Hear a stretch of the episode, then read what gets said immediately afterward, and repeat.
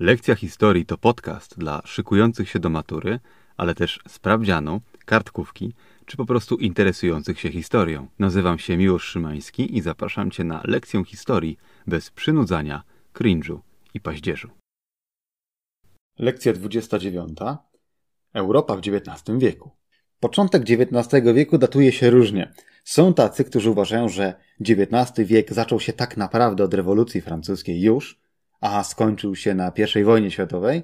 Ja uważam, że XIX wiek zaczął się od Kongresu Wiedeńskiego po pokonaniu Napoleona, a skończył się na I wojnie światowej.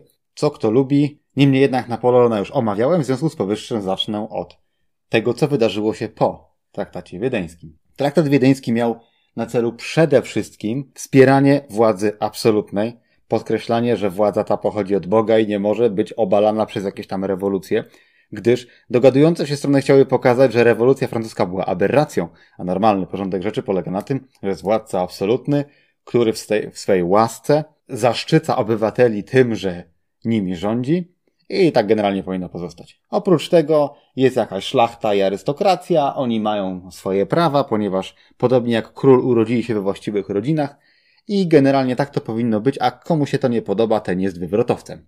Poza tym, Kongres Wiedeński posadził na francuskim tronie Ludwika XVIII, który był bratem swojego ściętego poprzednika, ustanowił silną monarchię, silną pozycję króla, trochę na wzór tego, co było wcześniej, a poza tym Francja nie została zbyt mocno ukarana wskutek Kongresu Wiedeńskiego po to, że gdyby ją za bardzo osłabić, to wzmacniałoby to relatywnie pozycję Rosji, która po wojnach napoleońskich była największą siłą w Europie. Dość powiedzieć, że wojska cara Aleksandra maszerowały przez Paryż. Poza tym y, Prusy uzyskały Wielkopolskę, y, Austria uzyskała troszeczkę ziemi i generalnie sytuacja była taka, żeby jakoś wzmocnić te kontynentalne siły. No, oczywiście można było zmienić balans y, sił w ten sposób, że na przykład wskrzesić Rzeczpospolitą, ale przecież to byłoby zbyt proste.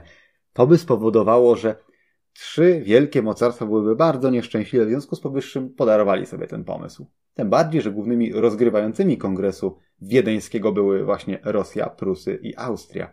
Najbardziej zainteresowani w tym, żeby Rzeczpospolitej w dalszym ciągu nie było. Poza tym te trzy siły zawiązały tak zwane święte przymierze. Znowu, tym razem ich przymierze miało na celu to, żeby głosić potrzebę bycia wiernym Kościołowi, przy czym Prusy były państwem protestanckim, Austria katolickim, Rosja prawosławnym. W związku z powyższym nie mówili, któremu kościołowi należy być wiernym, tylko po prostu trzeba być wiernym kościołowi, bo kościółek jest dobry. No i ogólnie pojawiła się ta taka myśl, że promować myśl romantyczną, że ta daleka przeszłość była dużo lepsza niż to, co nam serwuje współczesność. Dlaczego? No bo współczesność serwuje nam, nie wiem, konstytucję, prawa, demokrację, to jest wszystko BBB. Nie wolno. No i tak ten porządek pokongresowy trwał sobie, aż do 1830 roku, kiedy Francuzi nie wytrzymali. Było to tak. Ludwik XVIII umiera w 1824 roku. Jego następcą zostaje Karol X. Karol X nie był wielkim fanem tego, że jest monarchą konstytucyjnym, ponieważ o ile pozycja króla we Francji była bardzo mocna, o tyle nie dało się już wcisnąć Francuzom z powrotem władcy absolutnego, a już tym bardziej pozbawić ich konstytucji. W związku z powyższym monarchia była konstytucyjna, ale była też silna. Niemniej jednak Karol X był dosyć pazerny na władzę i nie życzył sobie ograniczania jego władzy, bo przecież sta moi, państwo to ja, jak mawiał Ludwik XVI. W związku z powyższym chciał mieć władzę absolutną i bardzo aktywnie do niej dążył. Niemniej jednak Francja miała w tym czasie parlament. W parlamencie największe siły skupione były według dwóch koalicji. Jedna to byli ultrasi, tak, ultrasi. Ultrasi wspierali władzę absolutną króla. Drugą byli doktrynerzy, którzy wspierali status quo, czyli że król ma dużą władzę, ale jest konstytucja i tego się trzymajmy, bo ruch w każdą stronę może spowodować rewolucję. Karol X nie był człowiekiem kompromisu, więc wspierał ultrasów i cisnął do władzy absolutnej. W związku z powyższym w związku z powyższym nastąpił bardzo silny konflikt polityczny, który skończył się nowymi wyborami do parlamentu, które skończyły się tym, że wygrali doktrynerzy i to oni mieli przewagę.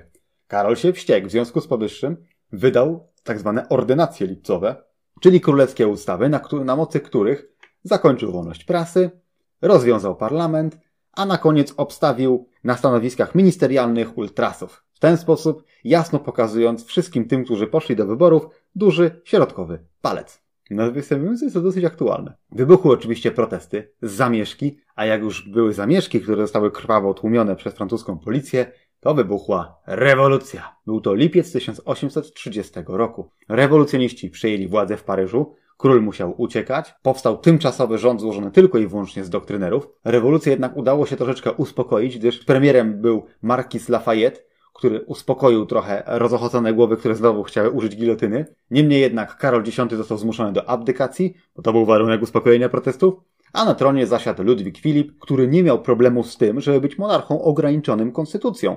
W związku z powyższym zasiadł na tronie, ale koronował się już nie jako król Francji, tylko król Francuzów, tak samo jak Napoleon koronował się cesarzem Francuzów. Przy okazji zmienił flagę Francji, bo do tej pory flaga Francji była biała. Serio. Natomiast on prowadził flagę trzykolorową, którą znamy do dziś. I tak udało się drugiemu królestwu francuskiemu nie upaść do czasu. Przy okazji, niejako na boku rewolucji francuskiej wybucha rewolucja belgijska. W owym czasie Belgia jest częścią Niderlandów, ale nie podoba się to ludności południowych Niderlandów, ponieważ są to w większości ludzie francuskojęzyczni. Tak ja wiem, że w Walonii mówi się po walońsku, to jest dialekt francuskiego, to nie jest do końca to samo co francuski. W północnej części Belgii, czyli we Flandrii, mówi się po flamandzku, a właściwie w każdej wsi mówi się inaczej, ale generalnie jest to nazwane flamandzkim, przy czym jest to język bardzo zbliżony do holenderskiego i generalnie oni się rozumieją, ale na potrzeby tego nagrania, żeby nie komplikować, będę mówił francuski i flamandzki. Więc Walonowie postanawiają wzniecić rewolucję, żeby oddzielić się od Królestwa Niderlandów. Część, część Flamandów idzie za nimi, ponieważ południowa część Niderlandów, czyli dzisiejsza Belgia, była tą słabiej rozwiniętą, mniej się tam inwestowało, a poza tym generalnie Niderlandy były protestanckie. Belgia jest zasadniczo katolickim krajem. W związku z powyższym, skutek tej rewolucji, której wydatnie pomagała Francja, Belgia uzyskała niepodległość i bardzo szybko się okazało, że wszystkim pasuje taki układ, ponieważ będzie to państwo buforowe pomiędzy Niemcami, a Francją, a Holandią i jeszcze jest Anglia z boku, więc pośrodku mieć takie państwo, które łagodzi tarcia między wielkimi y, mocarstwami, to był świetny pomysł. Z tego powodu Rzeczpospolita funkcjonowała w XVIII wieku do czasu.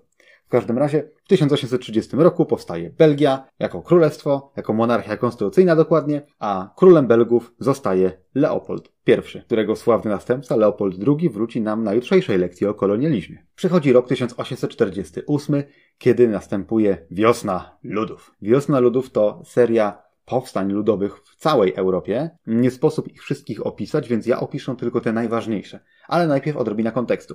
Otóż w latach 40. XIX wieku rokrocznie były słabe żniwa. Były to tak zwane głodne lata 40. Ja mówiłem już wcześniej, że w owym czasie słabe żniwa oznaczały głód, po prostu. Najbardziej było to widoczne w Irlandii, w której w owym czasie mieszkało 8 milionów ludzi, ale wskutek klęski głodu, która spowodowała epidemię, śmierć głodową, ale także masową emigrację do Zjednoczonego Królestwa, ale przede wszystkim do Stanów Zjednoczonych, w ciągu 50 lat ludność Irlandii spadła o połowę z 8 do 4 milionów. Dla porównania, dziś na całej wyspie mieszka 6,5 miliona ludzi. Podobne rzeczy działy się w innych krajach, przy okazji, w tych krajach, w których już zaczęła się rozpędzać rewolucja przemysłowa, okazało się, że robotnicy są masowo zwalnieni, bo nie jest już ich tyle potrzebnych w fabrykach. W związku z powyższym, że była susza, żywność drożeje, ludzie tracą pracę, nie mają za co, za co żyć, 2 plus 2 równa się rewolucja. Przy okazji na to się wszystko złożyło to, że jak Europejczycy ściągnęli ziemniaki z Ameryki, to zamiast uprawiać wszystkie 4000 gatunków, które były znane Indianom w Ameryce, to sięgno tylko kilka gatunków ziemniaków. I okazywało się, że jeżeli choroba dopadała jakiś gatunek ziemniaka, to cała uprawa by była do zaorania, ponieważ łatwo się przenosiła na ten sam ten sam gatunek ziemniaka. Znamy to do dzisiaj jako monokultura i dziś u nas również dominuje monokultura, gdyż tylko kilka gatunków ziemniaków, pszenicy i wszystkich innych rzeczy są hodowane, bo ludzie lubią dostawać to samo. A z punktu widzenia ekologii jest to katastrofa. No i to właśnie ta katastrofa dotknęła Irlandię. Ale wracając do rzeczy. W Irlandii są bunty, są protesty, wojska brytyjskie szybko je uśmierzają, gdyż w owym czasie cała Irlandia jest częścią Imperium Brytyjskiego i Brytyjczycy nie lubią jak jakieś, jakieś biedaki w Irlandii protestują. Protesty nie rozszerzyły się za bardzo, ale za to protesty wybuchły dosyć mocno we Francji, gdzie również była susza, gdzie również bardzo wielu robotników traciło pracę i nie miało się z czego utrzymać. Poza tym król Ludwik Filip I, który nie miał problemu z tym, żeby mieć ograniczoną władzę królewską, o tyle bardzo lubił jeszcze obstawiać urzędy swoimi znajomymi, pociotkami, kolegami itd. Tak Był po prostu, uprawiał po prostu ogromny nepotyzm, o którym się mówiło. W związku z powyższym ograniczał wolność słowa poprzez wprowadzanie cenzury. W związku z powyższym, że na to wszystko, co ludzie widzieli, o czym mówić nie mogli, nałożyła się klęska głodu, a także zwalnianie z zakładów, wybuchła rewolucja. Znowu, bo Francuzi stwierdzili, że będą robić rewolucję co kilka lat. Król ucieka za granicę. W związku z powyższym znów powstaje rząd tymczasowy i parlament tymczasowy. W tym tymczasowym parlamencie jednakowoż przedstawiciele robotników stanowią tylko 10% ogółu posłów, w związku z powyższym nie, pro, nie prowadzi on polityki, która sprzyjałaby robotnikom, którzy nie mają z czego żyć. W związku z powyższym rewolty trwają, a rząd postanawia rozbudować aparat policyjny, rekrutując przede wszystkim mężczyzn ze wsi, którzy dalecy byli od tego, żeby współczuć robotnikom w miastach. I tutaj zasada dziel i rządź w praktyce, prawda? Powstanie robotnicze upada, ale żeby uśmierzyć niejako ten ból, zostają ogłoszone powszechne wybory. Oczywiście tylko dla mężczyzn, bo kobiety nie są jeszcze uznawane za ludzi. W tychże powszechnych wyborach na prezydenta, ponieważ Francja staje się republiką, w dodatku drugą, zostaje powołany Karol Ludwik Napoleon Bonaparte. Tak, z tych Bonapartych, który spędzi w fotelu prezydenckim jedną kadencję, a potem ogłosi się cesarzem Francuzów. Bo dlaczego nie? I w ten sposób powstanie drugie cesarstwo.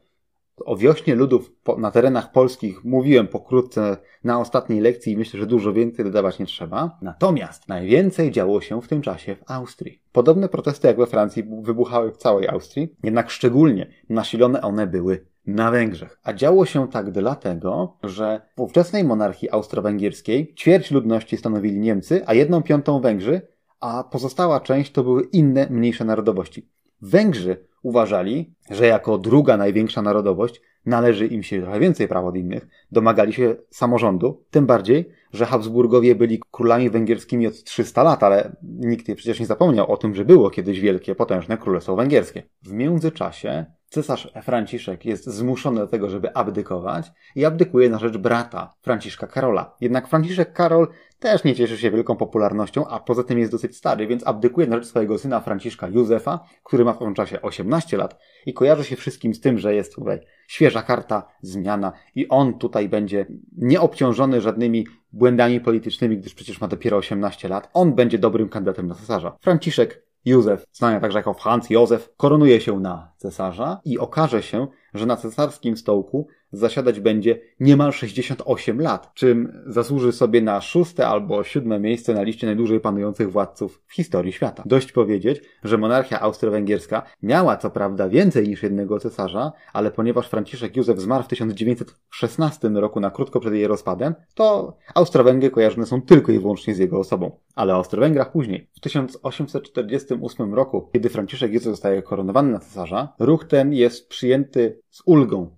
Austrii, natomiast niekoniecznie na Węgrzech. Węgrzy nie chcą Franca Józefa. Węgrzy pod wodzą Lajosza Koszuta, którzy z początku mówili o tym, że chcą samorządu, że chcą uznania swoich praw, że chcą monarchii konstytucyjnej, to było ważne, kiedy się okazało, że Franz Józef nie będzie monarchą konstytucyjnym, że będzie władcą absolutnym, jak przystało na Habsburga, zbuntowali się do reszty i żądali niepodległości. Bardzo wielu Polaków przyłączyło się do Węgrów, bo widzieli w tym sposób na osłabienie Austrii i być może wyzwolenie ziem zaboru austriackiego, a potem może jakieś powstanie, może coś się uda ogarnąć. Dwóch najznamienitszych to Józef Bem i Henryk Dębiński, którzy byli generałami w armii węgierskiej. Niestety węgierskie powstanie upadło, ale nie tak samo z siebie, tylko Hans Józef poprosił o pomoc Mikołaja I, gdyż monarchowie powinni się wspierać. Car Mikołaj przybył z 300-tysięczną armią i kontynuując długą tradycję rosyjskich interwencji u sąsiadów, zainterweniował i powstanie węgierskie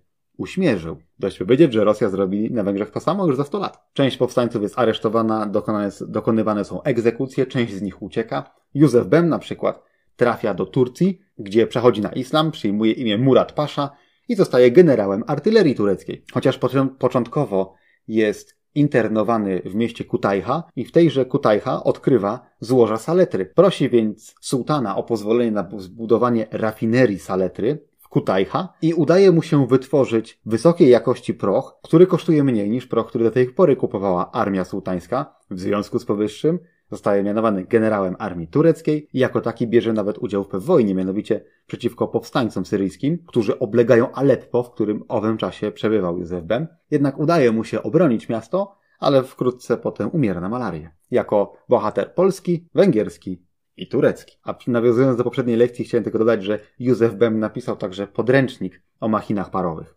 w 1829 roku. Ogółem wiosna ludów Austrii około 100 tysiącami ofiar. Ogromna danina krwi. Tutaj szybki side note do tej opowieści. 19 lat później, w 1867 roku, znów wybucha powstanie węgierskie, które kończy się tym, że Franz Józef musi zgodzić się na monarchię konstytucyjną, żeby ratować istnienie państwa i godzi się na powołanie monarchii dualistycznej, która składa się z Austrii i Węgier, które mają swoje rządy, swoje parlamenty, swoje samorządy, swoje prawa, swoje ustroje, a łączy ich wspólna polityka zagraniczna i osoba władcy. I jako takie Austro-Węgry doszusują one aż do I wojny światowej, która będzie katastrofą dla tego państwa. Dość powiedzieć, że dla Węgrów ludzie tacy jak Lajos Koszut są bohaterami narodowymi walki o niepodległość i oni uznają, że o ile Węgry w monarchii austro-węgierskiej państwem niepodległym nie były, o tyle było państwo austro-węgierskie, więc można to już liczyć jako niepodległość. Dość powiedzieć, że po I wojnie światowej Węgry będą chciały mieć z powrotem Habsburga jako monarchę, ale Habsburgowie nie będą już tym zainteresowani, w związku z powyższym władzę przejmie admirał floty Miklos Horthy, który mianuje się nie królem, cesarzem czy jakimś tam innym prezydentem, tylko regentem, jakby czekając, żeby Habsburgowie jednak wrócili po węgierską koronę, co się nie wydarzy. Jeżeli chodzi o wiosnę ludów, to jednym z jej skutków jest także sentyment do Polaków na Węgrzech, o którym miałem szansę się przekonać, że faktycznie funkcjonuje i jest to bardzo miłe być na Węgrzech Polakiem. Jeżeli chodzi o XIX wiek, to coś, co spaja nam wiosnę ludów, a także późniejsze wydarzenia, bardzo pięknie, to proces jednoczenia Włoch. Mówię proces, gdyż to nie było jedno powstanie, tylko było to kilkadziesiąt lat zabiegów politycznych, a także zabiegów politycznych innymi środkami, czyli wojny. Po kongresie wiedeńskim Włochy wyglądały mniej więcej tak. Na samym południu było królestwo obojga Sycylii, które składało się z Sycylii i południowej części Włoch. Wyżej było państwo papieskie, wyżej były bardzo małe państewka, republiki, księstewka różne włoskie, a wyżej na zachodzie było królestwo Piemont, Sardynia, które składało się z tego wyspy Sardynia i tego kawałka Włoch na północnym zachodzie, a cały północny wschód Włoch był po prostu austriacką prowincją. Także takie miasta jak Mediolan czy Wenecja leżały wtedy w Austrii. Dość powiedzieć, że mieszkającym tam Włochom się to nie podobało, gdyż oni pamiętali o swoich królestwach, o swoich państwach, o dumnej Republice Weneckiej, która swego czasu trząsła basenem Morza Śródziemnego i wiedzieli, że bycie austriacką prowincją nie jest dla nich optymalnym rozwiązaniem. Wzniecali więc liczne powstania, które Austriacy dosyć twardą ręką gasili, co nie przysparzało im fanów we Włoszech. I tu nam się pojawia trzech ważnych dla Włoch polityków, mianowicie Giuseppe Mazzini, Vincenzo Gobutti i Massimo de Azeglio. Mazzini powołał organizację, która nazywała się Młode Włochy i on domagał się po pierwsze zjednoczenia wszystkich państw włoskich, rządów republikańskich, chciał, żeby Włochy były dominującą siłą w Europie, tak jak Cesarstwo Rzymskie, a przy okazji zasłynął także tym, że do swojej organizacji przyjął Giuseppe Garibaldiego, który nam wróci. Vincenzo Gioburti domagał się tego, żeby z Włoch, ze wszystkich państw włoskich stworzyć konfederację, na czele której stanie papież. Znaczy, mówił tak, bo sam był duchownym. Natomiast Massimo de Azeglio domagał się zjednoczenia wszystkich państw włoskich w formie monarchii. Gdyż monarchie były w owym czasie w Europie dosyć modne. I tutaj dochodzimy do roku 1848, w którym to w ramach Wiosny Ludów wybucha powstanie w Mediolanie i Wenecji jak już mówiłem, austriackich prowincjach w tym czasie. Oczywiście powstania te zostają uśmierzone, dosyć krwawo, ale powstańcy ci używają trójkolorowej flagi włoskiej, którą znamy dziś. Generalnie z tej wiosny dużo flag się pojawiło, których używamy dziś. Tymczasem w królestwie Piemontu Sardynii król musi ustąpić i zgodzić się na, na konstytucję i w ten sposób i Piemont Sardynia staje się monarchią konstytucyjną. Tenże Piemont dogaduje się z Francją, której zależało na tym, żeby osłabić Austrię i wspólnie atakują Austrię. W tym samym czasie wybucha rewolucja w Rzymie. Rewolucją tą dowodzi właśnie Mazzini. Ale szybko zostaje ugaszona, gdyż papież bardzo, bardzo prosi prezydenta Napoleona, żeby mu pomógł co też się dzieje. I papież wraca do władzy nad Rzymem i państwem papieskim. Tymczasem Garibaldi przebywa w San Marino, gdzie musiał zbiec, a Królestwo Piemontu Sardynii atakuje Austrię i dostaje bęcki. Co powoduje, że król Piemontu Sardynii Albert abdykuje na rzecz Wiktora Emanuela II. Wiosna rodów już dawno się skończyła, przez chwilę jest spokój i tymczasem w mieście Modena wybucha rewolucja. Tymczasem ostatecznie rewolucja ta kończy się tym, wszystkie te małe włoskie państewka jednoczą się i powołują do życia zjednoczone prowincje centralnych Włoch. I w tym momencie mamy sytuację taką, że Włochy dzielą się już tylko na cztery kawałki, to znaczy Królestwo Obojga Sycylii, państwo papieskie, zjednoczone prowincje środkowych, tudzież centralnych Włoch, które wzięły sobie kawałek państwa papieskiego, następnie Królestwo Piemont, Sardynia i te austriackie prowincje. I teraz będziemy zmniejszać ilość tych członów, gdyż zjednoczone prowincje nie radzą sobie samodzielnie i generalnie jest trochę chaosu i boją się, że mogą się zaraz rozlecieć, więc dochodzą do wniosku, że lepiej będzie poprosić o aneksję do Królestwa Piemontu i w ten sposób ustabilizować sytuację, co też się dzieje. I tak Królestwo Piemontu Sardynii nam się rozrasta. W międzyczasie wybucha rewolucja w Sycylii. Polega ona na tym, że Sycylia chce się wyzwolić spod Królestwa Obojga Sycylii, gdyż czuje się inna, a władza jest raczej w Neapolu. W związku z powyższym powstanie to domaga się niepodległości Sycylii, zresztą nie, Sycylia do dzisiaj jest trochę inną częścią Włoch i wtedy Garibaldi wybiera się tamże. Razem z tysiącem ludzi, jest to znane jako wyprawa tysiąca, mały manewr, który przed zdobyciem władzy powtórzy też niejaki pan Mussolini, zanim zostanie Il Duce. Garibaldiemu udaje się wyzwolić Sycylię spod Królestwa Neapolu, a następnie używając swoich ludzi i wojska sycylijskiego maszeruje na Neapol i go zdobywa. Efekt jest taki, że podbija całe południowe Włochy, czyli właśnie Królestwo Obojga Sycylii. W związku z tym doprowadzają oni do przyłączenia tych terenów do, do Królestwa Piemontu Sardynii i w ten sposób powstaje coś, co przypomina swoim kształtem współczesne Włochy. Przy okazji zabierają papieżowi kolejne ziemie, tak żeby połączyć oba kraje. I tak papież włada tylko Rzymem i jego najbliższą okolicą, znaną dzisiaj jako prowincja Lazio. Żeby sformalizować przyjęcie południa, jest ogłoszone referendum zjednoczeniowe, które kończy się iście północno-koreańskim wynikiem, gdyż 99,85% ludzi głosujących jest za. I w ten sposób powstaje Zjednoczone Królestwo Włoch 17 marca 1861 roku, którego stolicą zostaje Florencja. Jak już mówiłem wcześniej, Garibaldi członek organizacji Młode Włochy, był za Republiką Włoską, a nie za monarchią, więc trochę mu się to nie podobało i bardzo krytykował króla Wiktora Emanuela. Wiktor Emanuel niewiele mógł z tym zrobić, gdyż Garibaldi był bohaterem i był znacznie popularniejszy od króla. A przy okazji, ponieważ Garibaldi został przyjęty w San Marino, gdzie się ukrywał, to San Marino nie zostało włączone do Włoch i do dzisiaj pozostaje niepodległym państwem. A już później, w 1870 roku, kiedy to Prusy będą jednoczyć Niemcy, to Włosi postanawiają przyłączyć wreszcie Wenecję do Włoch. A wygląda to mniej więcej w ten sposób, że Prusy dogadują się z Włochami, że wspólnie będą walczyć z Austrią. Włosi do tej wojny się oczywiście przyłączają, jednak dostają potężne bęcki od Austrii, więc jak przychodzi do traktatów pokojowych i Prusy domagają się, żeby Austria oddała Włochom Wenecję, bo tak się przecież tymi umówili Niemcy z Włochami wcześniej, to Austria mówi nie, wygraliśmy z Włochami i nie oddamy im Wenecji, więc oddają Wenecję Francji. Więc cesarz Francuzów, Napoleon III, wiedząc, że nie ma za bardzo pożytku z tej Wenecji dla siebie, oddaje tę Wenecję Włochom. Krótko potem wojska włoskie wchodzą do Rzymu i przyłączają państwo papieskie do Włoch. W ten sposób zjednoczone Włochy przyłączają ostatnie prowincje i stolica Włoch zostaje przeniesiona z Florencji do Rzymu w 1870 roku. Szybko też dogadują się z papieżem, że wydzielić mu jedną rzymską dzielnicę, czyli Watykan, i ten układ we Włoszech trwa do dziś. No i lecimy dalej. Zjednoczenie Niemiec. Sytuacja po traktatu wiedeńskim wyglądała mniej więcej tak. W 1815 roku powstaje Związek Niemiecki. Związek Niemiecki obejmuje większość państw niemieckich i generalnie wygląda mniej więcej tak samo jak Cesarstwo Niemieckie wcześniej, w tym sensie, że jest to jakiś twór państwowy, który do końca nie jest zjednoczonym państwem, jego poszczególne człony mają dużo autonomii, ale ważne, że ma swojego prezydenta, tak jak wcześniej miał swojego cesarza. Prezydentem Związku Niemieckiego zostaje oczywiście cesarz, cesarz austriacki, bo przyjęło się przecież, że cesarzem jest Habsburg, więc czemu prezydentem miało być znowu Habsburg. Jednak ten układ nie podoba się za bardzo Prusom, ponieważ Prusy uważają, że są równoważną siłą do Austrii, w związku z powyższym postanawiają działać na przekór Austrii, ale na razie pokojowymi sposobami. W związku z powyższym powołują Pruską Unię Celną w 1819 roku, która obejmuje większość państw niemieckich, za wyjątkiem Austrii. W ramach tej Unii Celnej państwa mogą swobodnie handlować między sobą, ale ponieważ pruska gospodarka jest największa i najnowocześniejsza, to Prusy gospodarczo bardzo szybko zaczynają dominować nad pozostałymi państwami niemieckimi. W 1848 roku, w trakcie Wiosny Ludów, tak o, o Wiosnę Ludów będziecie się potykać za każdym razem, kiedy przyjdzie wam zgłębiać historię Europy w XIX wieku. Zbiera się parlament we Frankfurcie. Parlament ten składa się z przedstawicieli wszystkich państw niemieckich i jego celem jest dyskusja na temat koncepcji Klein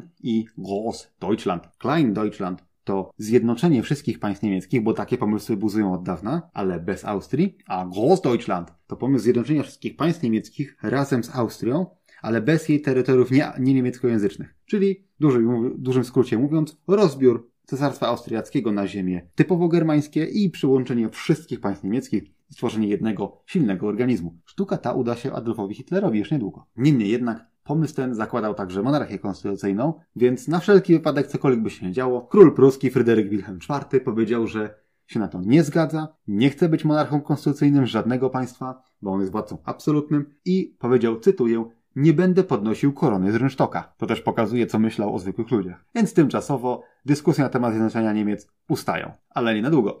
Bo w 1854 roku Austria, która do tej pory była w sojuszu z Rosją i dopiero co korzystała z rosyjskich wojsk w uśmierzaniu rewol rewolty na Węgrzech, na prośbę Rosji, aby ta pomogła jej w wojnie krymskiej, odmawia. I teraz trzy słowa o wojnie krymskiej. Wojna krymska polegała na tym, że Rosja, która już zdrowo wklepała Turcji, chciała jej wklepać jeszcze bardziej. Tymczasem Austria i Francja miały żywotny interes w tym, żeby państwo tureckie istniało, gdyż stanowiło na wschodzie Europy przeciwwagę dla Rosji. Słabą, bo słabą, ale zawsze osobowało rosyjskie wpływy, a przecież polityka po kongresie wiedeńskim była taka, żeby równoważyć siły w Europie. W związku z powyższym Wielka Brytania, która w ogóle nie zajmowała się ostatnimi czasy sytuacją europejską, bo była zajęta podbijaniem innych kontynentów, postanowiła pomóc Turkom i dogadała się wspólnie z Francją, swoim arcywrogiem było nie było, i postanowili wspólnie uderzyć na Krym, który znajduje się przecież na środku Morza Czarnego i Dzięki kontroli tego Krymu można było zagrozić miękkiemu podbrzuszu Rosji. Turcja sama w sobie nie była w stanie się skutecznie bronić, gdyż była państwem już delikatnie mówiąc zgniłym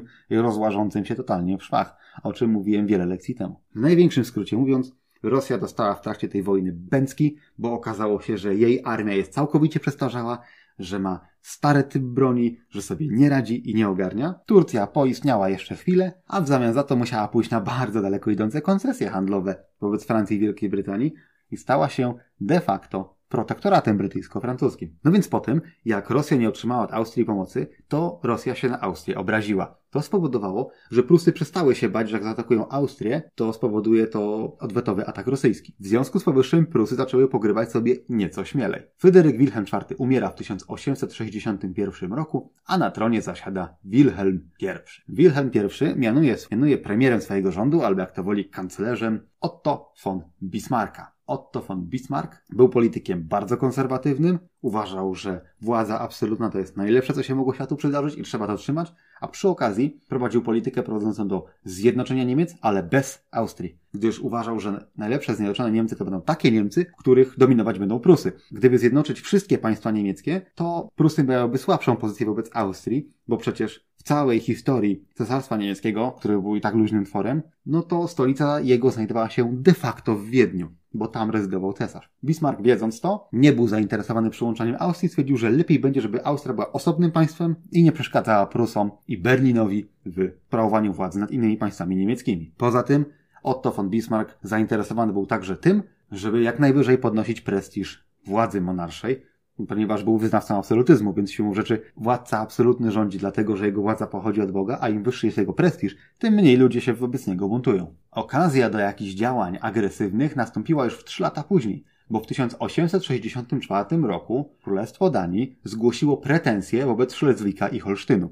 Szlezwik i Holsztyn to te niemieckie prowincje, które są dzisiaj na samej granicy z Danią, które to znajdowały się zarówno w pruskim Związku Celnym, jak i w Związku Niemieckim. No, możecie sobie wyobrazić, że jeżeli toczy się wojna pomiędzy Danią a Prusami sprzymierzonymi z Austrią, to to musi zakończyć się źle. I tak też było. Duńczycy dostali oklep ciężki i to bardzo szybko. W związku z powyższym, skoro oni rościli sobie prawo do Szlezwika i Holsztynu, to Prusy i Austria podbiły ten Szlezwik i Holsztyn i się podzieliły. Podzieliły się w ten sposób, że Prusy wzięły sobie Szlezwik, to ta prowincja bardziej na południe, a Austriacy dostali Holsztyn, który leżał na północ od Szlezwiku. To znaczy, pójście sobie teraz na mapę, zobaczcie gdzie jest Austria, teraz zobaczcie sobie jak leci niemiecko-duńska granica dzisiaj i wokół tej granicy była ziemia austriacka. No więc siłą rzeczy oczywistym było, że tak daleko położone ziemie austriackie trudno będzie kontrolować jakoś sensownie. A tym bardziej, że pomiędzy Austrią a Holsztynem znajduje się terytorium pruskiego Związku Celnego, a Prusacy robili wszystko,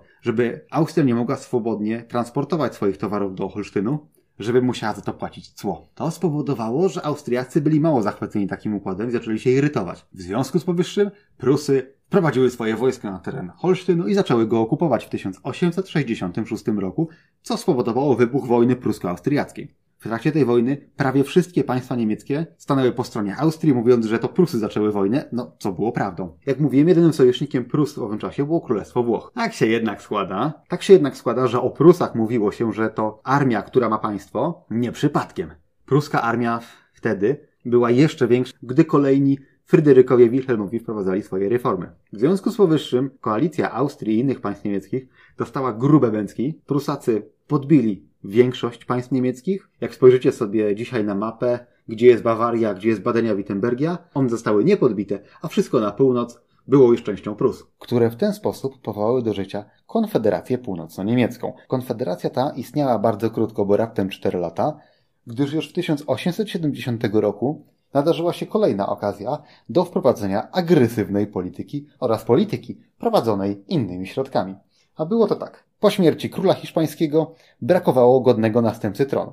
W związku z powyższym korona ta została zaproponowana Leopoldowi, który był kuzynem Wilhelma I, króla pruskiego. Cesarz Napoleon III, jak to zobaczył, to był wściekły, bo uznał, że nie może tak być, że dwóch Hohenzollernów rządzi w dwóch państwach otaczających Francję i w ten sposób Francja zostaje osaczona z dwóch stron. W związku z powyższym protestował przeciwko temu i nawoływał Wilhelma, żeby nie pozwolił Leopoldowi przyjąć korony hiszpańskiej. Wilhelm natomiast nie chciał drażnić Napoleona, gdyż Francja była bardzo silnym państwem i wojna z Prusami mogła się źle skończyć. W związku z powyższym powiedział, że przemyśli to i odpowie później. I wtedy nastąpiło wydarzenie, które przeszło do historii jako depesza emska od Ems, miasta w Niemczech. A było to tak. Poseł niemiecki przekazał Bismarckowi depeszę, w której informował o tym, w jaki sposób przebiegały negocjacje i co powiedział cesarz Napoleon. Bismarck zmienił treść tej depeszy tak, żeby jej wydźwięk był agresywny, tak, tak jakby król Wilhelm powiedział cesarzowi Napoleonowi, żeby się gonił i że jest kiepski i w ogóle nie będzie mu rozkazywał. A po czym tak zmieniał depeszę, wysłał do prasy. Prasa ją opublikowała, a Prusacy mieli niezły ubaw, bo wyglądało to na to, że ich król po prostu znieważył cesarza Francuzów. Cesarz Francuzów nie mógł takiej potwarzy puścić wolno, bo wiecie, nie ma nic bardziej wrażliwego niż męskie ego. W związku z powyższym wypowiedział Prusom wojnę. I tak w 1870 roku wybucha wojno, wojna francusko-pruska.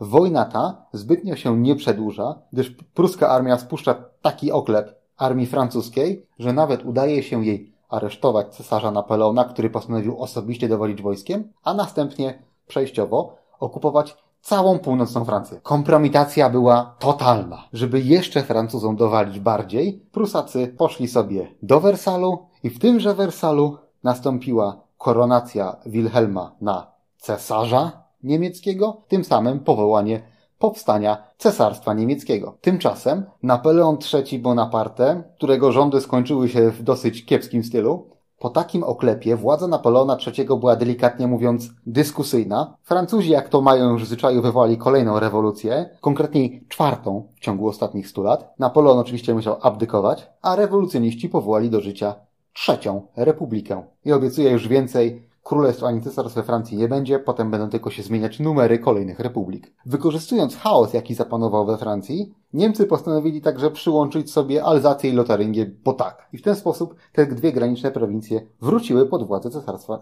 Niemieckiego. Tym razem drugiego Cesarstwa Niemieckiego, zwanego także drugą Rzeszą. Można więc powiedzieć, że zjednoczenie Niemiec dokonało się poprzez pruski podbój pozostałych państw niemieckich. W związku z powyższym, że Prusy były krajem protestanckim, postanowili oni wprowadzić tzw. Tak Kulturkampf, czyli wojnę kulturową, która miała na celu podniesienie prestiżu protestantyzmu, a delikatnie mówiąc obniżenie katolicyzmu. Kulturkampf oczywiście kojarzy się z prześladowaniem ludności polskiej, która była w przeważającej części katolicka. Niemniej jednak na terenie cesarstwa oznaczała ona także to, że rugowano etnicznych Niemców, ale katolików ze wszystkich urzędów, co delikatnie mówiąc nie podobało się na przykład w Bawarii, która jest przecież przeważająco katolicka, ale to już jest kompletnie inny temat. W każdym razie sprawnie działający duet cesarza Wilhelma I oraz Otto von Bismarcka kończy swoje istnienie w 1888 roku, kiedy to Wilhelm I umiera, władzę po nim otrzymuje Wilhelm II, który chce być władcą niezależnym, w związku z powyższym zwalnia Bismarcka, powołuje bardziej przychylnego sobie człowieka na kanclerza i robi wszystko, żeby prowadzić jak najbardziej agresywną politykę się tylko da, co 25 lat później doprowadza do wybuchu I wojny światowej. Ale o tym, jak to się działo, opowiem Wam już niedługo na lekcji poświęconej sytuacji światowej przed I wojną światową. To tyle na teraz. Cześć. Jeśli interesuje Cię historia poza materiałem szkolnym, to sprawdź moją drugą audycję za rubieżą. Jeśli podoba Ci się to, co robię, to możesz rozważyć wsparcie mnie na patronite.pl Szymański. Tworzę i mieszkam w kamperze. Jeśli interesuje Cię van life, to sprawdź kanał Wawrzyńcem na YouTube.